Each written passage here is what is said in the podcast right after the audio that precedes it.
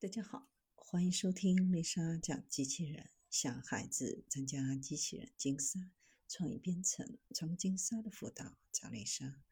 今天给大家分享的是大模型反馈的强化学习，不必非得靠人，AI 反馈效果一样好。说起训练大模型的核心方法，人类反馈的强化学习是绕不开的。无论是 ChatGPT 还是开源的大语言模型，都离不开它。但其中的 H 却是一个大瓶颈，因为要收集高质量的人类反馈实在是太难了。那能不能交给 AI 来做呢？的确，有人就这么干了。谷歌将使用 AI 反馈来扩展语言模型训练出的在文本总结上的表现，与人类反馈的强化学习做了比较。使用 AI 反馈扩展语言模型，用 AI 来代替人类反馈强化学习中的人类，完成生成反馈的工作，让大语言模型不再受制于人类的局限。在训练后的人类评价当中，对于人类反馈强化学习和使用 AI 反馈来扩展语言模型训练后的模型生成的答案倾向性几乎没有差别，甚至在一些细节上，使用 AI 反馈扩展语言模型的表现还要优于人类反馈强化学习。到了 GPT 五的时候，就不再需要人类的数据标注员了。在介绍详细的评测结果之前，不妨先来看一看使用 AI 反馈扩展语言模型的工作流程。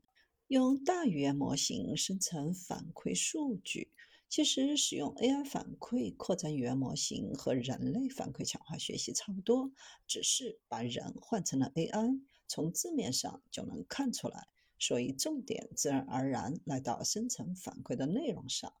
研究人员首先让 AI 在两个答案当中进行选择，获得反馈。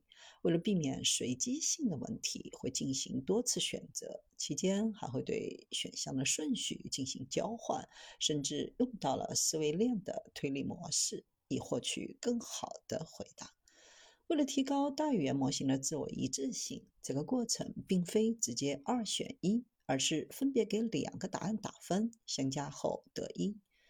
使用这些数据，再用来训练奖励模型，进而就可以预测出偏好的分数。接着，利用训练好的奖励模型，让目标模型进行强化学习。与其他模型常用的 PPO 算法不一样，使用 AI 反馈来扩展语言模型，采用的是更为简单有效的修改版 A to C 算法。当然，也可以不训练奖励模型，直接用 AI 生成的标注数据来进行强化学习。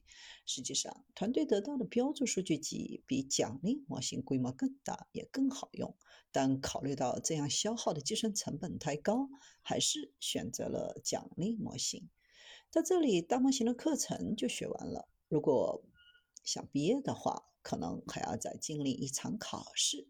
考试包括以下三项内容：AI 标签对齐度，AI 偏好相对于人类偏好的精确程度、成对精度，训练好的奖励模型与人类偏好数据集的匹配程度、胜率。人类在使用 AI 反馈扩展语言模型和人类反馈强化学习生成结果之间的倾向性。经过一番测试后，强化学习终于大功告成。那么，AI 教出来的学生成绩究竟怎么样呢？测试结果可以和人类反馈的强化学习相媲美。研究人员找来了一千二百名人员，在基线。监督微调 （SFT） 人类反馈强化学习，使用 AI 反馈来扩展语言模型，以及真人给出的答案，从优质到劣质进行排序。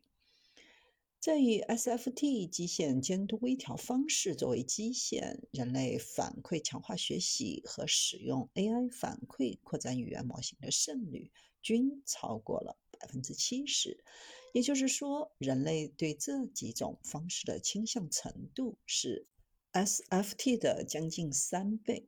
虽然人类反馈强化学习的表现略胜于使用 AI 反馈扩展语言模型，但差距并不明显。若以人类反馈强化学习作为参照，使用 AI 反馈扩展语言模型的胜率则是百分之五十，说明人类对两者的倾向程度是一样的。有趣的是，两种模型训练出的模型给出的结果却远远超过了真人直接给出的答案。使用 AI 反馈扩展语言模型，相对真人的胜率高达百分之七十九，而人类反馈强化学习是百分之八十，倾向性是真人答案的四倍。在对输出内容进行仔细评估后，研究人员还发现，使用 AI 反馈来扩展语言模型训练出的模型出现幻觉的概率，比人类反馈强化学习要低。逻辑和语法错误也更少。